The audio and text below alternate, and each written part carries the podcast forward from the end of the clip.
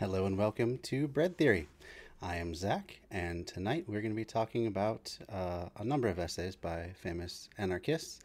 First couple of them are going to be from David Graeber. For those who may be new to this particular stream, uh, I like to do a theory stream every Friday night at 7 p.m. until 9 or 10 o'clock p.m. Uh, Central Standard Time. And then on Sundays, I like to do a stream on kind of whatever. I think I'll probably be continuing on with my, my series on, on Permaculture 101, getting people up to speed on permaculture theory. I feel it's a very important uh, set of, of ethics and, and principles that could be incorporated into any sort of leftist movement and, and make it stronger. So that it's not just for the liberation of people, but uh, they're thriving into future generations and for the liberation of basically all, li- all living things, you know, not, not just the, the human animal, right? So, uh, as always, if you have any questions, don't hesitate to ask. As long as you're asking in good faith, I'm always happy to entertain. And I'm by no means an expert. I just, I just like listening to theory and, and thinking about it. Um, and myself, I, I, do consider myself to be an anarchist of, of some variety. Usually I say anarcho communist because uh, of all the books I've read, I think I align most with, with Peter Kropotkin's uh, The Conquest of Bread in his theories, but you know that may change as, as I adjust and, and get exposed to new things as well. So uh, that's an important thing to keep in mind that we're, we're all on a journey. None of us starts, or virtually none of us start out as any fo- any form of leftist. I mean, I mean, it's very rare to be born into a, a very strict leftist household. So most of us are coming from probably liberalism, uh, perhaps even further right than that. So you know, I, I try to keep that in mind when I'm dealing with people and, you know, not be condescending or smug about it, but, but just realize that, like I said, we're all on a journey. And if I can be one more person to help you down the road, then, then, you know, I feel my, my job is complete. So yeah, um, I'm gonna go ahead and put my follow link into the chat right now so you can check out me on all the different platforms. Yep, that should have been Okay. So there you go. That's that's my link tree to all the different places that you can find me on Twitch. I archive this stream on YouTube as, well as as a podcast in audio audio only form, of course, uh, that I put out through Anchor and then gets distributed to all the, the various platforms. Uh, I also run a couple of groups on Facebook that, that deal with leftist content and promoting it. And uh, and yeah, I have a few things going on besides that as well. So go check out that link tree and, and you can contact me. And, and uh, I always try to put out when I'm going live on both Facebook uh, through the Bread Theory page as, as well as on Twitter, at least. Um, so that if you, for whatever reason, didn't get that Twitch notification, hopefully you'll, you'll still be able to see it and, and come join the conversation. And hopefully the fun as well. We're going to go ahead and start off with uh, this one by David Graeber. He was a famous anarchist um, of, of recent, the, recent era. I mean, I believe he passed maybe just uh, a little more than a year ago. Unfortunately, uh, he he would have had a long career otherwise, but um, yeah, tragedies befall people. So um, sadly, he's he's yeah not with us anymore. But uh, so this this one is just trying to lay some groundwork, get you thinking about, well, hey, maybe I do believe in this thing or that thing. Uh, perhaps I could explore more in the way of anarchy and anarchism. And, you know, important to mention right off the bat, anarchy doesn't just mean the absence of rule of law or state or any of that sort of thing. That's that's chaos. That that's just uh, you know the, old conception of law of the jungle, which doesn't even match reality either. Uh, the law of the jungle, more often than not, is, is cooperation and specialization into niches rather than competition. Competition takes a lot of energy and it's risky. Uh, so both people and, and other animals and plants and, and whatever tend to avoid it if they can and, and still, you know, make live a, a, a uh, a healthy and, and good and full existence. So yeah, so so anarchy means a lack of hierarchy. It's it's an, which is not or none, and archy, which comes from hierarchy. So that means just no one is, is arbitrarily set above any other person, especially without earning it. They you know they talk a lot in anarchy about just and unjust hierarchies, and the distinction there as well. Perhaps you have expertise. You're you're a surgeon.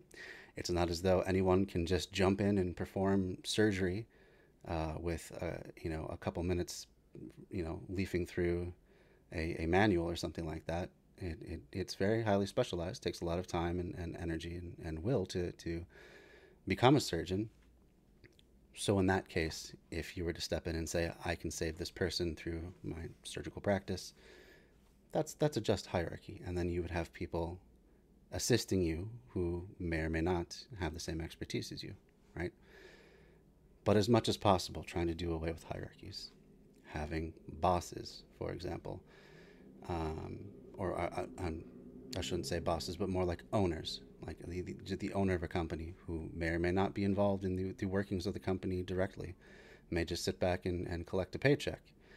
Uh, usually no need for that sort of thing. Usually the workers can run the business as good of, as, if not better, than the owner themselves. Uh, it depends on the business, but but that that tends to be the case. So that's what anarchy is about. So let let's hear what what David Graeber is going to have to say. He's going to pose some questions to you about whether or not you too may be an anarchist.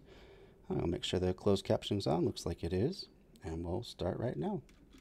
This audio production was made in collaboration with Audible Anarchist. And as, and as usual, I, am using Audible Anarchist on uh, YouTube. Very great resource. They have they have tons of stuff that has been uh, converted into audio form. So, like for myself, since I work a, a, landscaping job, I have a lot of time where I can just listen to things as I uh, work with my hands. Uh, so that works out really well for me. It's it's basically the only reason that I or the only way that I'm able to to read uh, as many books as I do per year. I try to do one per week. Don't always make that goal, but but I, I try to. Uh, but if it was not for audiobooks, then I, I, I wouldn't make that goal at all because it's just not enough. I don't have enough time and time and energy at the same time to to really get into many books uh, beyond my workplace. So if, if you find yourself in that same situation, check out Audible Anarchist. Uh, another good one is is LibriVox, which Audible Anarchist has col- collaborated with LibriVox for a lot of these leftist texts and, and uploaded their collection onto LibriVox. It's a totally free uh, site or, or, app that you can put on your phone, and you can download just tons of audiobooks. So not not just politics. It's it's it's literature. Anything basically that's in the public domain they they likely have, um, if it's you know at least a somewhat well known title. So check them out as well. But anyway, let's get into uh, this essay right now. Are you an anarchist? The answer may surprise you. By David Graeber. Chances are you have already heard something about who anarchists are and what they are supposed to believe. Chances are almost everything you have heard is nonsense. Many people seem to think that anarchists are proponents of violence, chaos, and destruction, that they are against all forms of order and organization, or that they are crazed nihilists who just want to blow everything up. In reality, nothing could be further from the truth. Anarchists are simply people who believe human beings are capable of behaving in a reasonable fashion without having to be forced to and that's a sentiment that that a sentiment that that I would agree with. I think that that left to their own devices, people don't tend to just be violent and, and treacherous towards one another. Uh, if that were the case, it'd be kind of hard for any family to ever, you know, bring children in, into adulthood because think of just the, the family unit, uh, like your basic nuclear family. You have two parents who have a lot more knowledge and expertise and and uh, resources at their disposal, you know, basically infinitely more than than their children have. If they wanted to, they could just be cruel and and dominate them and exploit them as much as possible. And while that that certainly does happen, it's not at all the rule. I'd say the rule would be uh, the reverse, where they, they try their best you know, as for better or worse, as, as well as they can do, to raise their kids with love and caring and and uh, prepare them for the adult world. It's a very selfless sort of act, right? I mean, having kids myself, I can tell you, my kids have made me pretty mad in my lifetime. Uh, perhaps some of the maddest I've, I've been has been when they just they won't stop like picking at each other and you know uh, they they just keep keep after each other and um, I have to constantly you know redirect and redirect and redirect. But it's you know obviously it's worth it to to try and, and bring them to uh, once they finally reach adulthood to a place where they can get along with other people. Um, so I think just the, the idea that, that humans are social creatures, that we, that we grow up with our parents, that from the time we're born we are completely helpless and yet we receive help. Uh, obviously, infants aren't able to work or, or really produce anything except for good feelings in their parents, if you, if you can call that uh, a form of production. And yet they're cared for, you know? No, no one really leaves infants out in the cold and says, "Yeah, you know, you're not pulling your weight around here, kid. I, I guess you got to go." That's ridiculous. So I think it's it's for these things, uh, for these reasons that I, I, believe it is kind of in human nature to collaborate. Uh, you know, at, at, least where we see a, a, good reason to do so. When we get when we th- start throwing all these hierarchies together, though, that's when things get get murky and it becomes less clear why we're working so hard at, at our low wage job, for, for example, to help out a boss that we may have never even met, you know, why we're not ourselves getting ahead. Um, I think that's when, when bad feelings and feelings of, of competitiveness come out, especially among workers themselves, because you don't really have a lot of control about uh, whether or not you move up in a company you can you can put your best effort forward, but that's not any guarantee of being rewarded. Um, so, what do you have control over? Well, you have control over your coworkers to some degree, especially if you're like a middle level manager. You can certainly lord it over them. You can stop them from getting other positions that, that they might be able to use against you in the, in the future. So I think it's it's it's through these these artificially imposed hierarchies that, that we get this sense that people are innately competitive and nasty and brutish to one another and you know ruthless in, in their climbing up to, to a better vantage point in their life. So what anarchy tries to do is is bring things back to you know where we all have we, we all start from a relatively good position. And then no matter what we do throughout our life we are never able to sink below that. Uh, you know, we, we're given the resources just by being alive to continue living and, and living a decent life, basically. But, but let's continue on with the, the essay here. It is really a very simple notion, but it's one that the rich and powerful have always found extremely dangerous. At the very simplest, anarchist beliefs turn on to two elementary assumptions. The first is that human beings are, under ordinary circumstances, Oh, you know what? It looks like I, I missed a, a, follow there. Foregathers, thanks very much for the follow. I, I, see you must have been doing it when I was doing my intro and running around getting my, my getting every last little detail ready before I did my stream. So thanks very much for the follow. I hope you uh, enjoy what you see, and I hope to see you in future streams. Is about as reasonable and decent as they are allowed to be, and can organize themselves and their communities without needing to be told how. The second is that power corrupts. Most of all, anarchism is just a matter of having the courage to take the simple principles of common decency that we all live by and to follow them through to their logical conclusions. Odd though this may seem, in most important ways, you are probably already an anarchist. You just don't realize it. Let's start by taking a few examples from everyday life. If there's a line to get on a crowded bus, do you wait your turn and refrain from elbowing your way past others, even in the absence of police? Some people might do that, but I would say by and large, most people understand the the more or less fairness and, and justice of waiting your turn.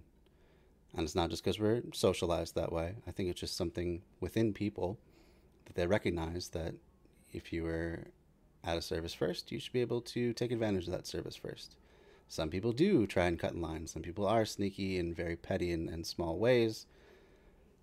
I would think, or I mean, in my experience, I should say, those sorts of people have other stuff going on in their lives and they're feeling the need to lash out and, and hold some little bit of power over others uh, as retribution for whatever slight that they've been given. Still, they may have justice in their mind. It's just that no one else sees it at the time. They're thinking, well, that guy cut me off, uh, or that guy cut in line uh, in front of me the other day, so I'm to, you know, get back at the world that let that happen by cutting in front of someone else. It could be that sort of thing. It could be, you know, relationship not going well. Well, I'm to, you know, I don't know what to do with these feelings, so I'm just to take it out on the next person that I can wield a, a tiny bit of power over. Again, thinking of justice, thinking of fairness and equality, it's just you're not acting it out very well, and you're not, you're maybe being impulsive in the moment, not really thinking it through, and letting uh, bad emotions not be properly dealt with and, and just spew them out on, on whoever may be. Uh, yeah, let's continue. If you answered yes, then you are used to acting like an anarchist. The most basic anarchist principle is self organization, the assumption that human beings do not need to be threatened with prosecution in order to be able to come to reasonable understandings with each other, or to treat each other with dignity and respect. Everyone believes they are capable of behaving reasonably themselves. If they think laws and police are necessary, it is only because they don't believe that other people are. But if you think about it, don't those people all feel exactly the same way about you? Anarchists argue that almost all the antisocial behavior which makes us think it's necessary to have armies, police, prisons, and governments to control our lives is actually caused by the systematic inequalities and injustice those armies, police, prisons, and governments make possible. It's all a vicious circle.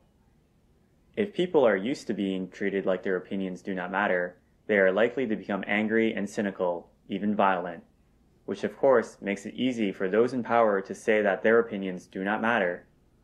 Once they understand that their opinions really do matter just as much as everyone else's, they tend to become remarkably understanding. To cut a long story short, and, and that's the, the sort of society we're, we're trying to get to, where more people's opinions and, and, and desires and beliefs do matter.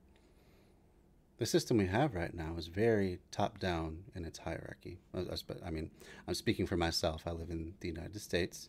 You may live in a country where the, the configuration is, is different, but likely it's it's not completely horizontally structured where people have relatively the same amount of power.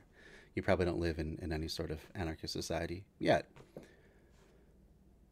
What anarchists are trying to do, though, is is put everyone on a level playing field so that more people, or, or, or the most amount of people, can feel that their opinions matter, because they really will matter. If everyone has about an equal say in, in the workings of society, in the workings of their job, uh, in, in just their interpersonal life with, with other humans and, and, and the natural world, then there won't be as much of a need for, for people to feel resentful about someone getting something while they get nothing, or, or them working themselves working very hard and not getting rewarded while someone else did, and that breeding resentment too.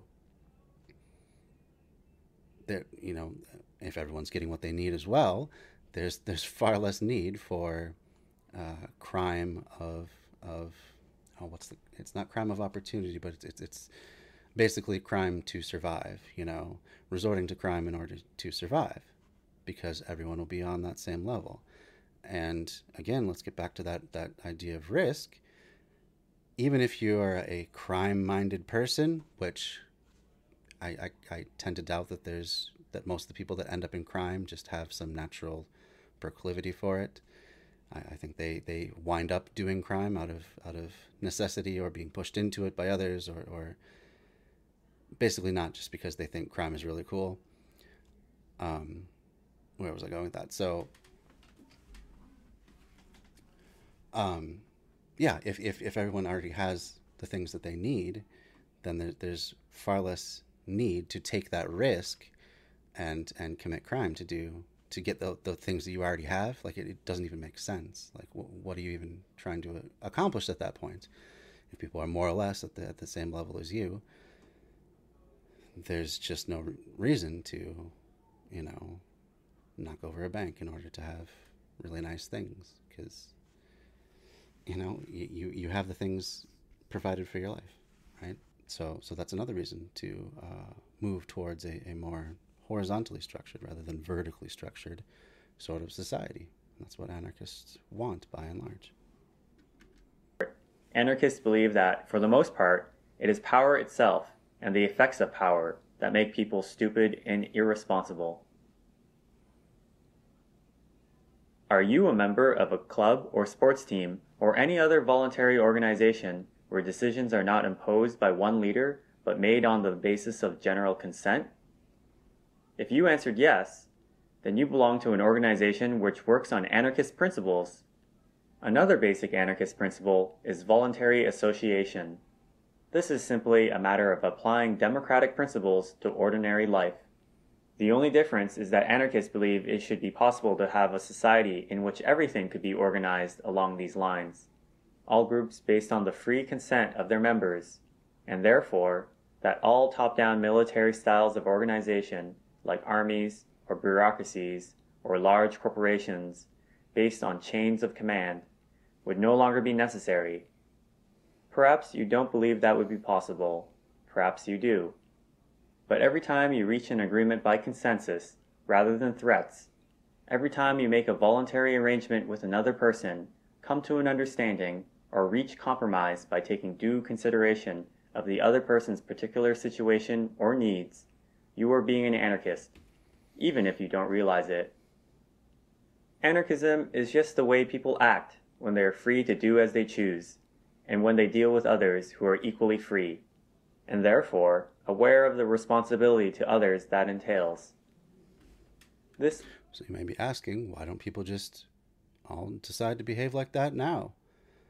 You know, why put up with this this uh, system where where things are are not equal? Why not just say, oh, if that's how people naturally act, how come we aren't moving towards that? And the answer is, or it typically is, that that certain people in society, once they have hoarded enough power or, or extra resources or one form of leverage or another over other people, instead of then you know sharing that power or, or allowing others to, to rise to the same level, they do whatever they can to maintain their position. So you you get a business going, you work really hard, and then you get to the point where you can start hiring employees you know, you may be like, oh, well, I've, I've done the hard work. You know, now my employees are going to take over and I can just kind of kick back and, and run the day to day stuff, you know, ease up a lot. And, and in a certain sense, that's true. Everyone, no one should be worked to the bone. I, I think that's something we can probably all agree on. Uh, it, it, it doesn't lead to a good life to be working yourself into, you know, stress ulcers and other medical conditions just to, to try and get ahead. But on in another sense, you're then taking an easy way out by having other people do your work for you, and then because you happen to be the owner, deciding where that that profit goes and how it's distributed. And you know, big coincidence, you you uh, as the owner tend to assign most of the profit to yourself uh, and perhaps other people that you're business partners with.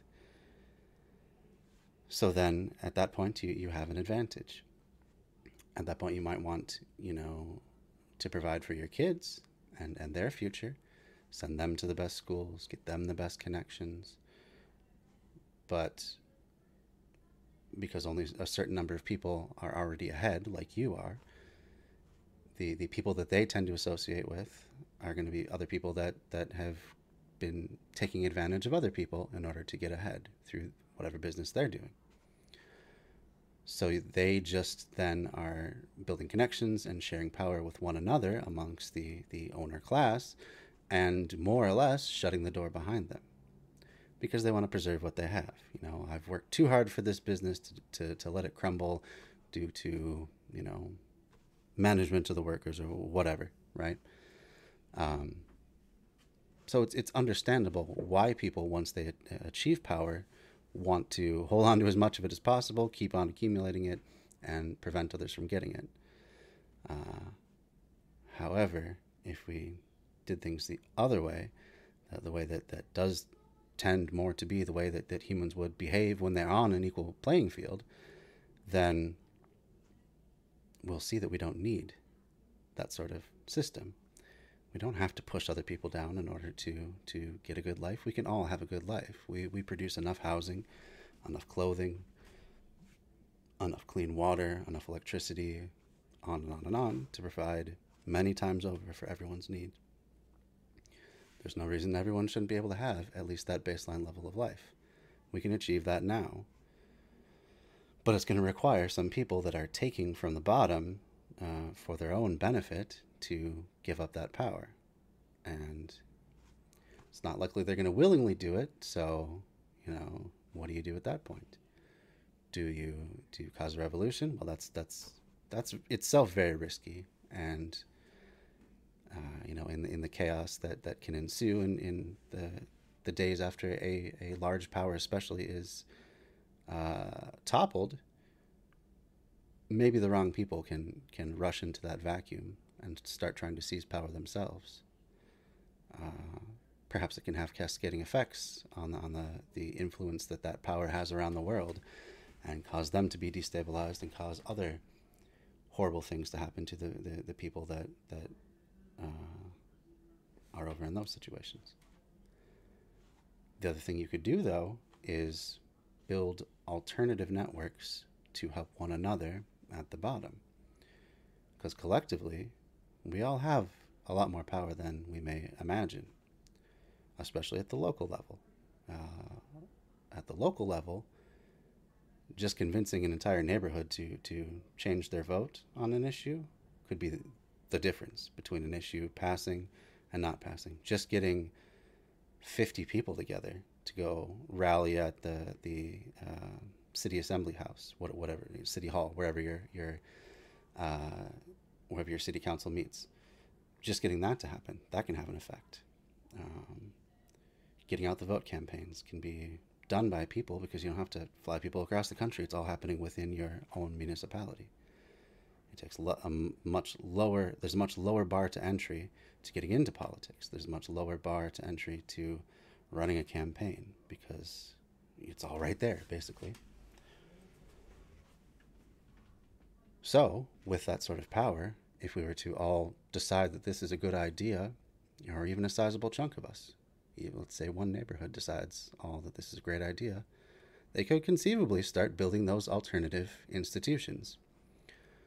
Uh, they may be, be known as, as a shadow government, which I think is a pretty poor term for it, but but it just means a a a government in everything but but official name, right? So they may be getting people housing, they may be securing food and and you know helping people get better jobs, whatever it is, whatever it is they, they find the need in their community. But they're not doing it as the official local uh, government or any level of official government for that matter. They're doing it just because they're deciding to do it. And that's the side that I favor more. I think that that, that has a lot more promise, and it, it, it to me, it feels a lot more empowering to uh, your average person who, who may feel out of control in their life. That, hey, if just enough of us get together, we can really make a, a big change, uh, especially if you're living in a, a city of any size where you probably can find enough people to talk to that, that will agree with you and perhaps have just a little bit to contribute to. Uh, I like the, the, the story of Stone uh, Soup, which hopefully you're familiar with. You know, the, the, the minstrels come into town, and it's a very selfish and, and untrustworthy city, or, or untrusting city. None, no, one, no neighbors trust each other. They think if you're coming to their door that you must be selling something uh, no one will open their door to them. So they, they, they get in the middle of the town square, they, they uh, put the, the stone in the soup and say, We're going to make stone soup with everybody. And, and people just, through being intrigued by what the heck these crazy people, uh, excuse me, these, these strange people are doing, uh, they come out and they, they, they look and they say, mm, mm, mm, yes, this is very good stone soup. What it could use though is, is a little bit of salt. And then someone says, oh, you know what? I have I have a little salt. And they come out and you know they throw uh, a little bit of vegetables in, and, and little by little you see just how much people had stashed away, thinking that everyone else was out to get them.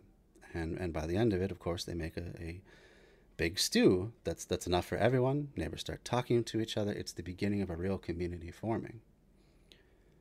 So I think that I think that's a, a really good parable uh, for the, the sort of power that we have to change one another's lives on the community level. And, and, and really, it just takes a few people who are dedicated to, to organizing, and it can start in a very small way. You could literally do a stone soup yourself. Uh, you could organize a local food not bombs and just start feeding people because you want people to be fed. I think I think more than anything, it takes will and it takes ingenuity and, and, and a clear vision of, of what you're trying to do. And if you focus on the basic necessities of life and providing that for your community, I think that's a, a wonderful place to start and a place where you can make real change.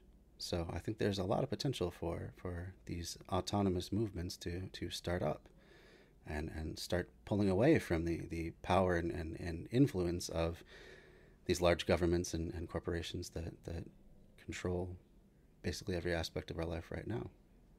But let, us continue in the in the book a little bit more.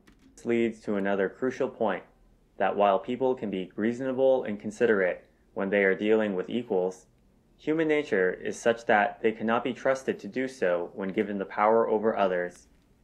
Give someone such power, they will almost invariably abuse it in some way or another. Do you believe that most politicians are selfish egotistical swine who don't really care about the public interest? Do you think we live in an economic system which is stupid and unfair? If you answered yes, then you subscribe to the anarchist critique of today's society, at least in its broadest outlines. Anarchists believe that power corrupts, and those who spend their entire lives seeking power are the very last people who should have it. Anarchists believe that our present economic system is more likely to reward people for selfish and unscrupulous behavior than for being decent, caring human beings. Most people feel that way. The only difference is that most people don't think there is anything that can be done about it, or any way. And this is what the faithful servants of the powerful. And here's an idea that, that, that just listening to that last passage brought up for me too. If you believe that people are inherently selfish, self serving, uh, violent towards one another, willing to dominate one another, uh, given half a chance. If you really believe in the worst of human nature, wouldn't you still then want to set up a society in a way where no one has enough power to do that? Wouldn't that be the best safeguard against such people getting into powerful powerful positions because there wouldn't be the same level of powerful positions available to them?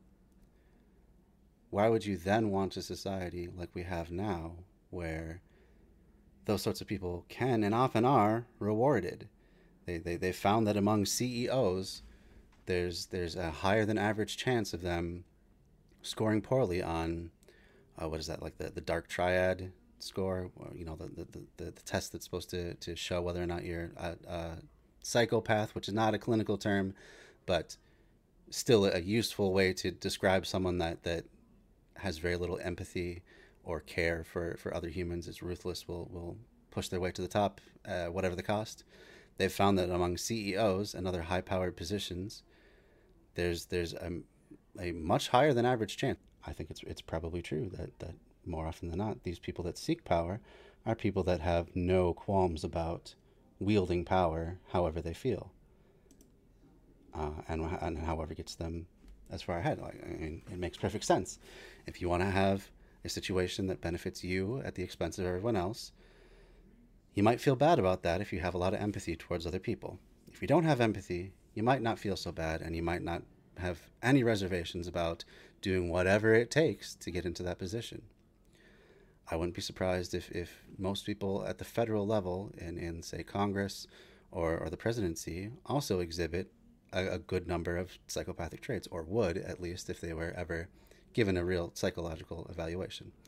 And I think that the, the, the technical term is, is uh, you know, something like borderline. Oh, is it borderline personality or is it narcissistic? Oh man, it doesn't doesn't matter. Anyway, they they would exhibit the the traits that that go along with not being able to empathize with others or really form you know strong emotional bonds with others. I I, I wouldn't be surprised if there was a, a very strong correlation with that. So, having said that, why would you want that society if you don't want those people to be in power, right? Why wouldn't you instead want a society where power is spread out as much as possible so those psychopaths, no matter how hard they try, cannot get large amounts of power over other people and do things like, oh, say, dump uh, uh, coal mine tailings into a local waterway, poisoning it for hundreds of miles, or uh, you know, do any of the number of things that, that, that come up every year that, that these companies get um, found guilty of, uh, acting in their own interest at the expense of the public in one way or another. It makes more sense to me to have a more flattened society in terms of power. Because even even if you believe, yeah, like I said, even if you believe in the worst in people, uh, and and to be sure, even if you believe in the best in people overall, you still have to realize that there are people that will do bad things. You don't want those people to be in, in, in positions of power either. So whether you believe in the worst or you believe in the best in people, it seems to make the most sense to me to, to do our best as a collective society to keep those people away from, from any sort of leverage they could get over others to hurt them. It just makes sense to me more are most likely to insist anything that won't end up making things even worse. But what if that weren't true? And is there really any reason to believe this? When you can actually test them, most of the usual predictions about what would happen without states or capitalism turn out to be entirely untrue. For thousands of years, people lived without governments. In many parts of the world, people live outside the control of governments today. They do not all kill each other. Mostly, they just get on about their lives, the same as anyone else would. True. Think about all the, the very rural areas in the United States. U- U.S. is, is a very rural country overall. Uh, we, we haven't had the, the same generational crowding that, that places like Europe have had, building things up on top of each other year after year, or, or other places that have been, uh, you know, where, the, where there's been just large concentrations of people for a long time. For for all intents and purposes, a lot of these rural areas are ungoverned. Uh, they, they, they are just left to their own devices. You, you may never see a sheriff drive by, or maybe once in a very long while. Uh, and yet, people aren't just, you know, left and right hacking each other to death or, or, or um, turning people into their, their slaves or, or doing any other sort of atrocity to one another. They, they just live their lives. Look at look at rich neighborhoods, rich neighborhoods, even in, in major cities. I, I work in a lot of those neighborhoods doing landscaping. Uh, you don't see police around. You don't even see private security hardly. People may have, you know, alarm systems and stuff like that, but you know, if, if people were really that that dastardly just by nature, uh, why are they not trying to get one over on each other? Why do they seem pretty happy and, and content and, and safe when they're walking around their neighborhoods? Go to any neighborhood, any any neighborhood that, that's middle class or above. As as long as you don't stick out in some way and, and you know give reason, well, not reason, but in their minds, give reason to, to be suspicious of you. But as long as they think that you are belonging there, you'll see very placid, content people are not trying to harm one another. They may have disputes about, like, you know, oh, your bush is growing over my fence and, and you're always playing your music too loud. I mean, I'm not talking about these low level things. I'm talking about actual long term damage. Why are they not hurting each other? I would say the reason is because they're all basically on the same level and they all basically have their their needs met for for themselves. They're not worried about baseline survival. You take away one of those two factors, and that's where you get to to people dominating one another, people being violent, nasty, suspicious of one another. Uh, so let's instead make a society where people are more or less on the same level. You don't allow hoarding, and you don't allow people to to go homeless unless they really, really want to.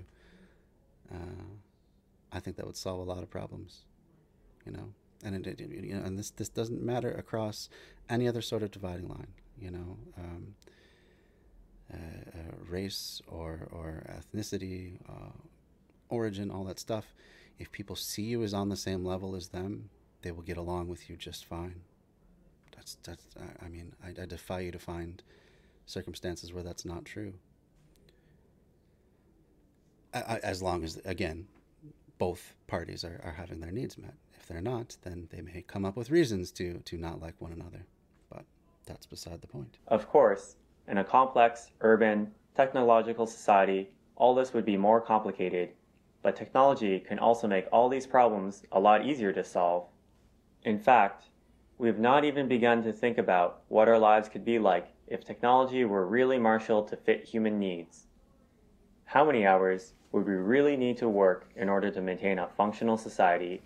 That is, if we got rid of all the useless or destructive occupations like telemarketers, hmm. lawyers, hmm. prison guards, financial analysts, public relation experts, bureaucrats, and politicians. Uh, that's funny that he, he makes that list there because a lot of those people, I think, uh, bureaucrats. Well, well, bureaucrats too, but but maybe politicians are left out when when we get into the the next video we're going to cover his his essay uh, on the phenomenon of, of bullshit jobs. This is, this will also be another one by David Graeber, which he then turned into a phenomenal book. It's it's really opened my eyes about a lot of things.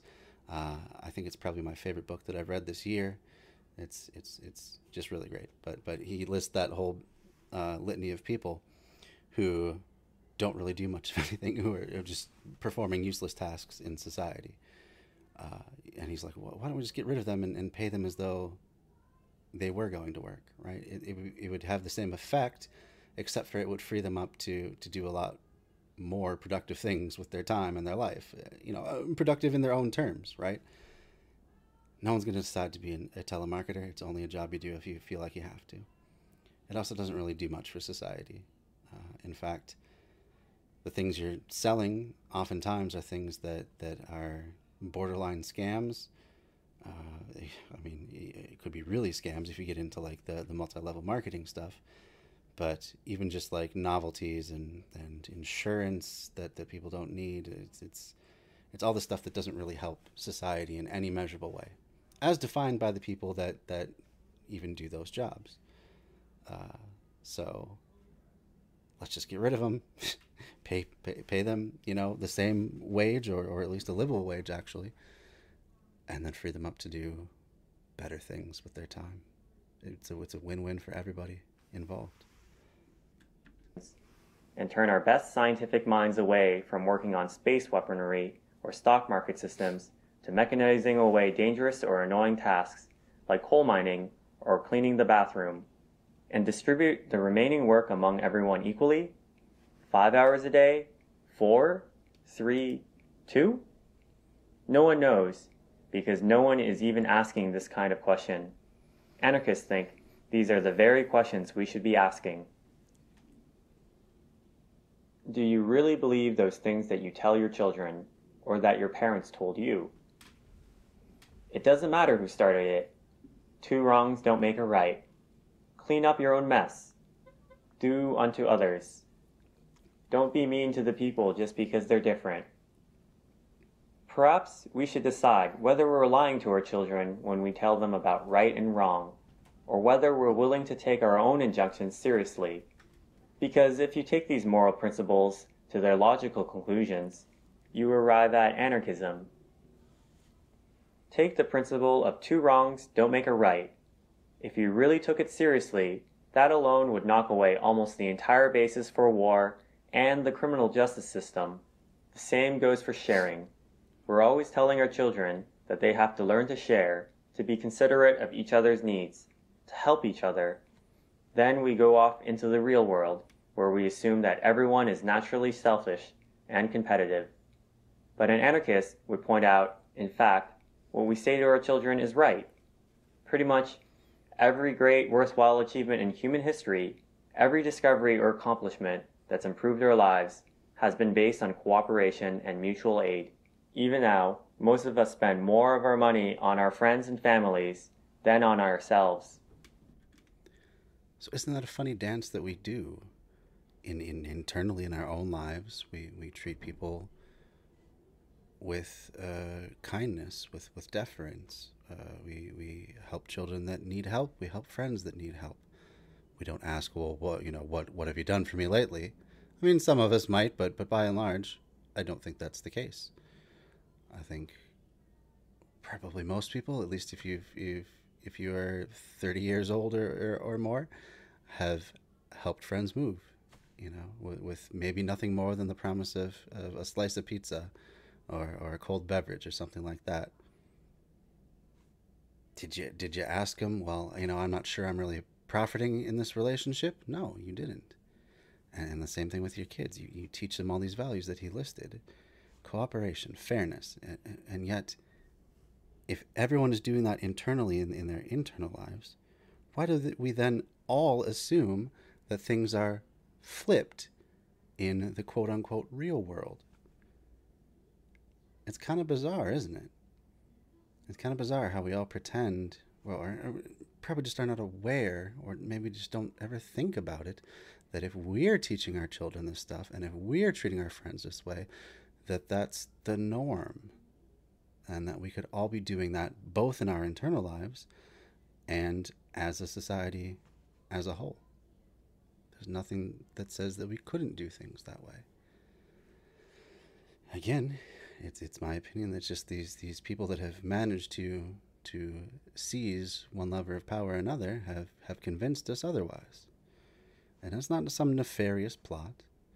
I'm sure they convinced themselves too that, that, that everyone's just coming for them. You know, they only got ahead by being ruthless, and that's just the way of the world. On and on and on. So they just assume that that's the that's how things are. Uh, but I, I would bet that even them, by and large, are, are you know charitable, friendly, uh, you know willing to render mutual aid to to friends as well you know?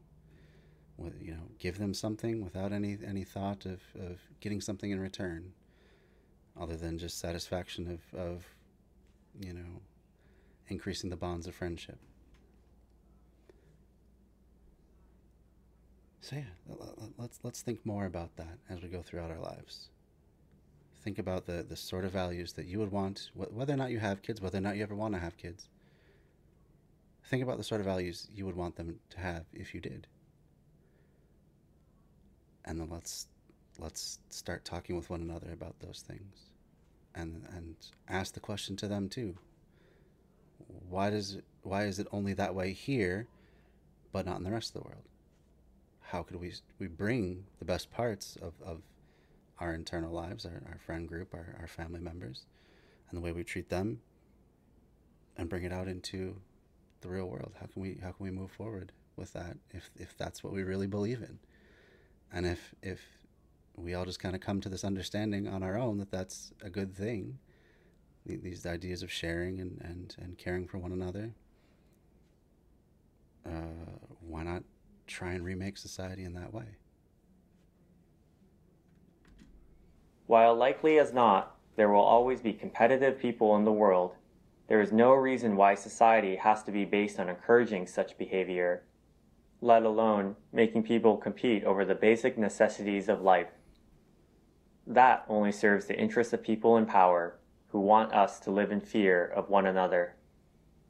That's why anarchists call for a society based not only on free association but mutual aid.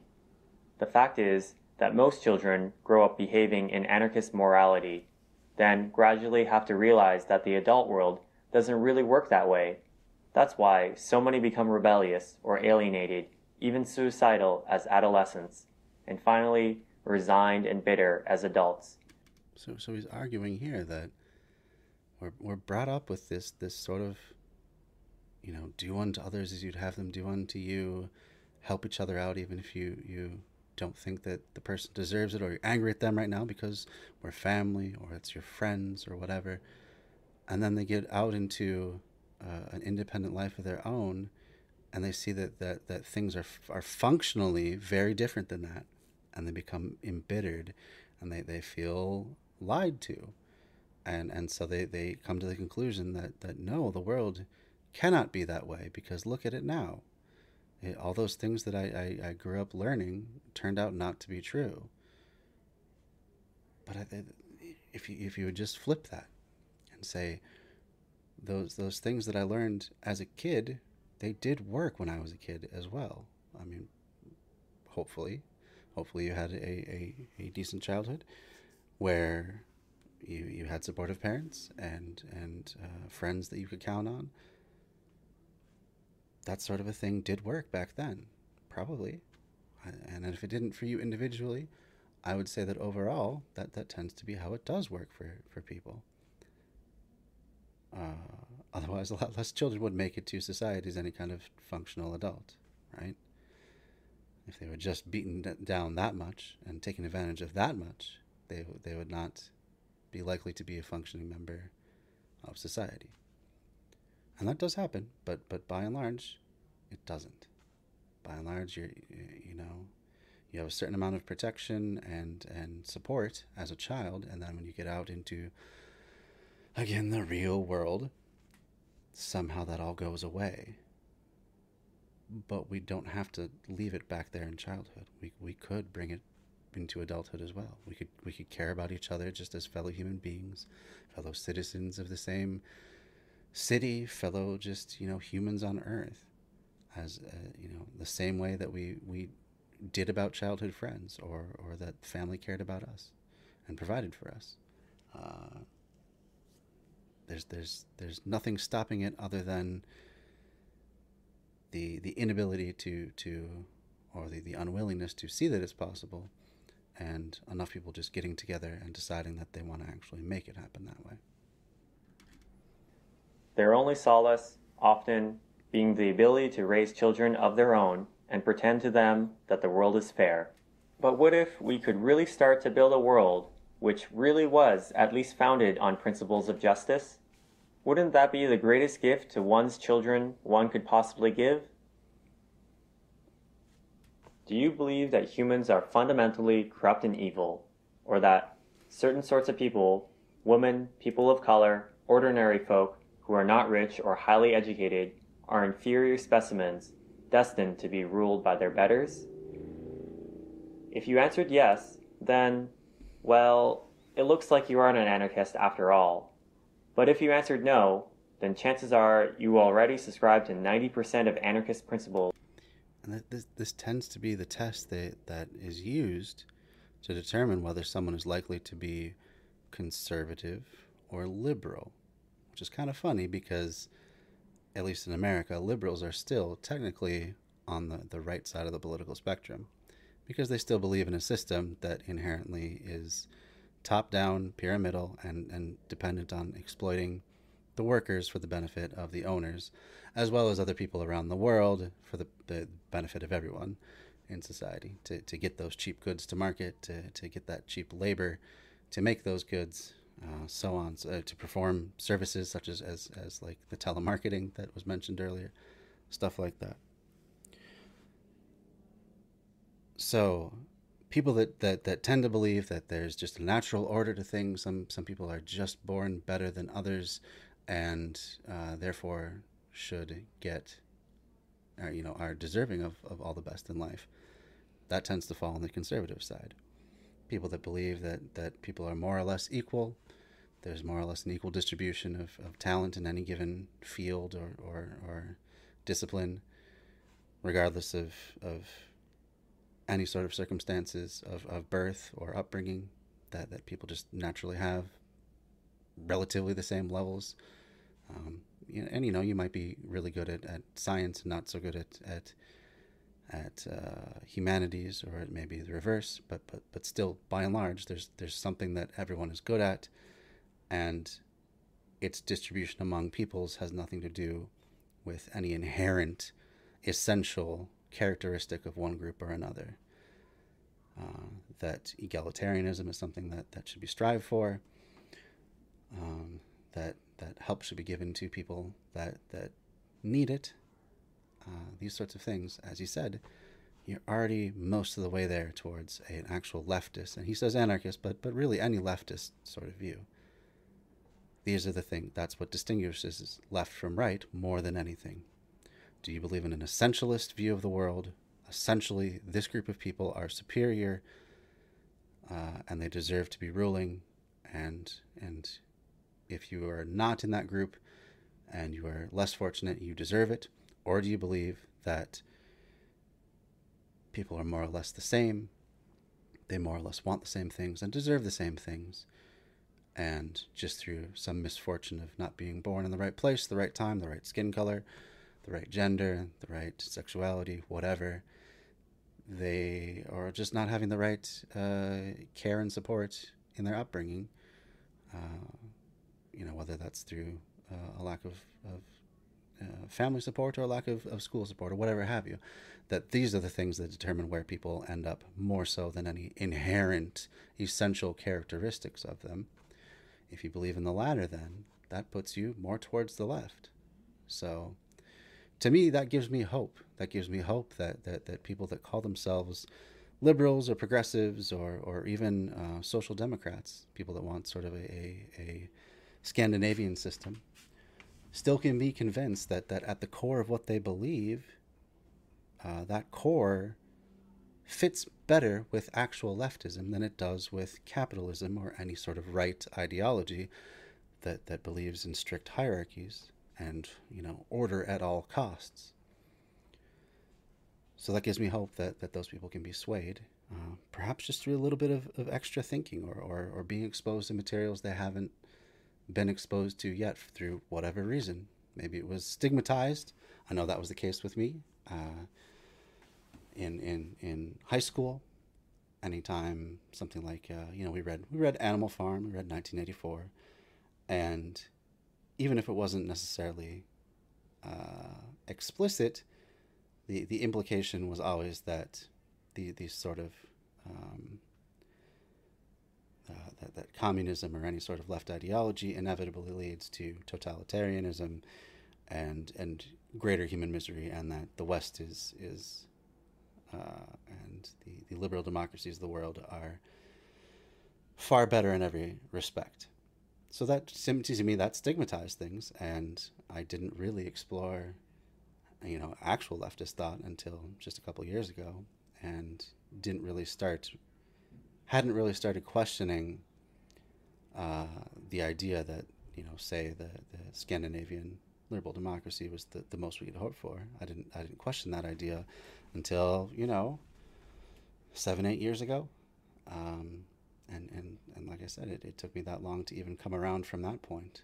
But had it just been posited to me like like given to me as as something that's even possible that that these other sort of systems no matter how they ended up playing out in the real world uh, that this is what they even believe like, like i mean you see still uh, especially conservatives, have a lot of difficulty defining what, what even something as simple as socialism is. They say it's the government owning and, and doing things, and they want control over every aspect of your life. It's, it's always about control and government and, and, and these other big boogeymen that they throw out. And whether they're just not curious enough to, to learn the actual meaning, um, whether they are just being disingenuous and, and saying that in order to score political points for their side, it doesn't really matter. It's just that that seems to be more or less uh, agreed upon, even by people on the liberal liberal side, that capitalism good, anything else bad, and that we, we've we've arrived at the best system for human progress and and uh, well-being that that we're ever going to hope to to encounter. And I think it just ain't true.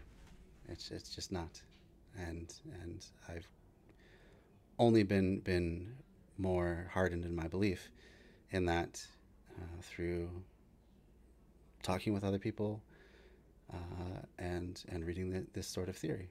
So that's a big reason why I do this, and a big reason why I just try to get the ideas out there without presenting them as, as being scary or something that you have to be all in on, or, or else you're a, you're a bad comrade or any of that sort of thing. I like to give people space to breathe because it's a lot of, really, for most people, it's a lot of deprogramming that has to occur to get them even to the point where they're they're able to to uh, consider, you know, seriously entertain any sort of alternative to capitalism. It, it that's how interwoven into our lives and our psyches the, the, the system is. Um, so I feel that, that a, a softer touch, uh, softer push towards towards the left is going to be more effective in the long run than than just you know chiding people into all or nothing sort of politics or expecting people to get up to speed when all the rest of their training throughout their life has, has been pushing them in the other direction. Let's give people space to breathe, really. And, likely as not, are living your life largely in accord with them. Every time you treat another human being with consideration and respect, you are being an anarchist.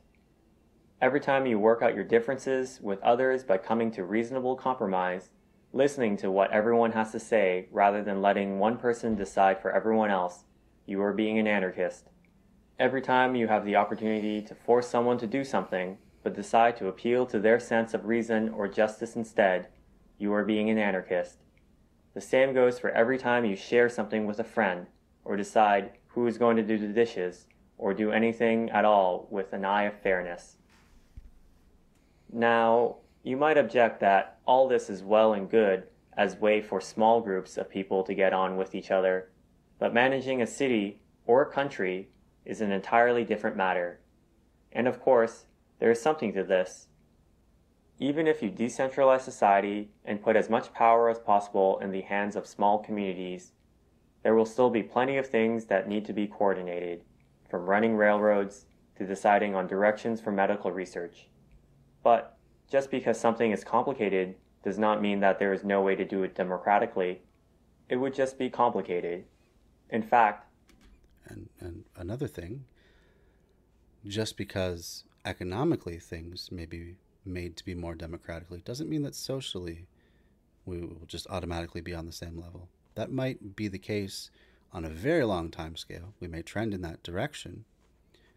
But say if, if socialism were implemented tomorrow in the United States, that's not going to be the end of racism or transphobia or, or homophobia, any of these other phobias uh, or prejudices. There's, there's more to it than just a power dynamic because poor white people can be just as racist as, or just as prejudiced, I should say, as uh, rich white people. They may not have the power to act on it, so they may not. You know, racism might be not be the, the best term, but they can simply they they can certainly have as much hatred in their heart for people that are different as uh, the richest of people, and there can be all sorts of racial animosities or, or different phobias that that can still happen, even if people are becoming more equal. Uh, so that's important to keep in mind as well and and that's one reason that I think intersectionality is so important when we're talking about rebuilding and remaking society. We can't just focus on class antagonisms between workers and owners, or the rich and the poor, or, or what have you. Those may be some of the most important uh, wrongs to right, but they're not the only ones. And it's it's still going to be a significant thing after any sort of remake of society uh, to to deal with these other sorts of issues.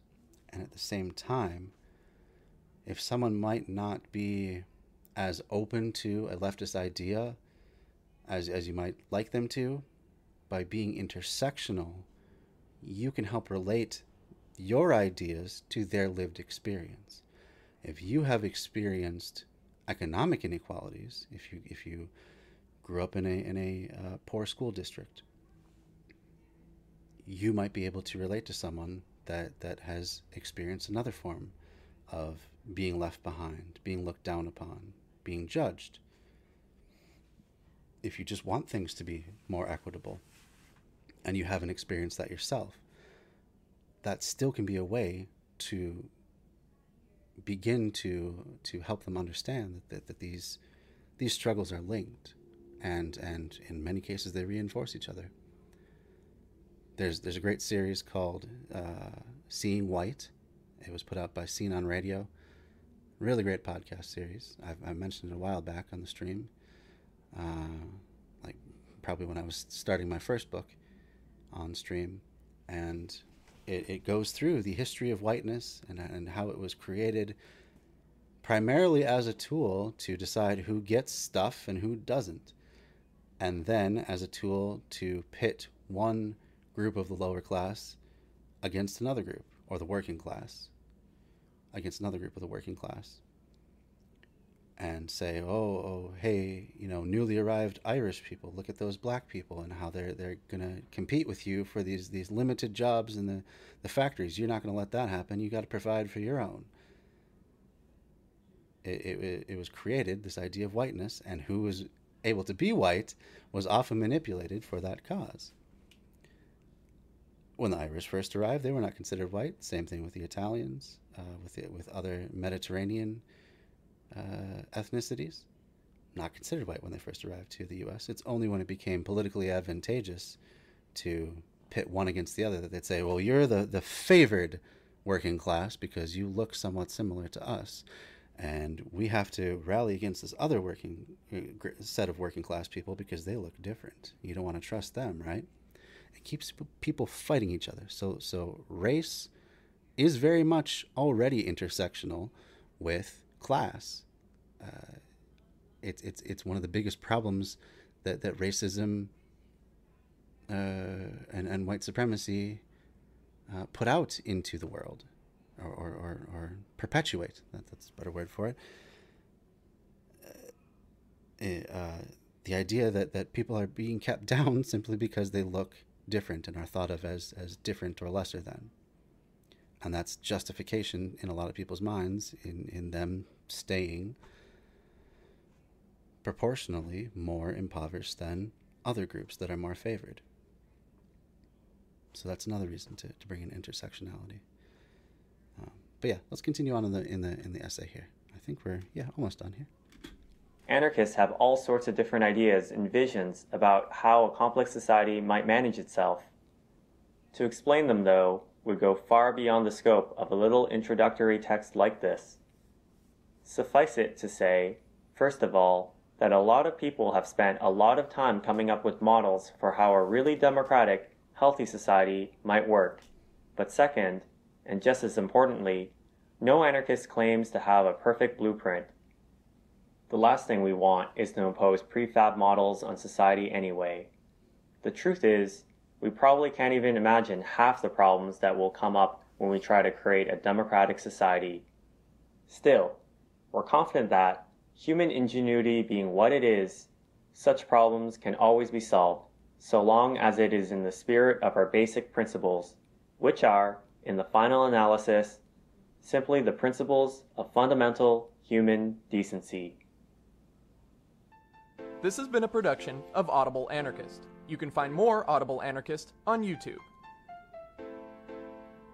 So there you have it.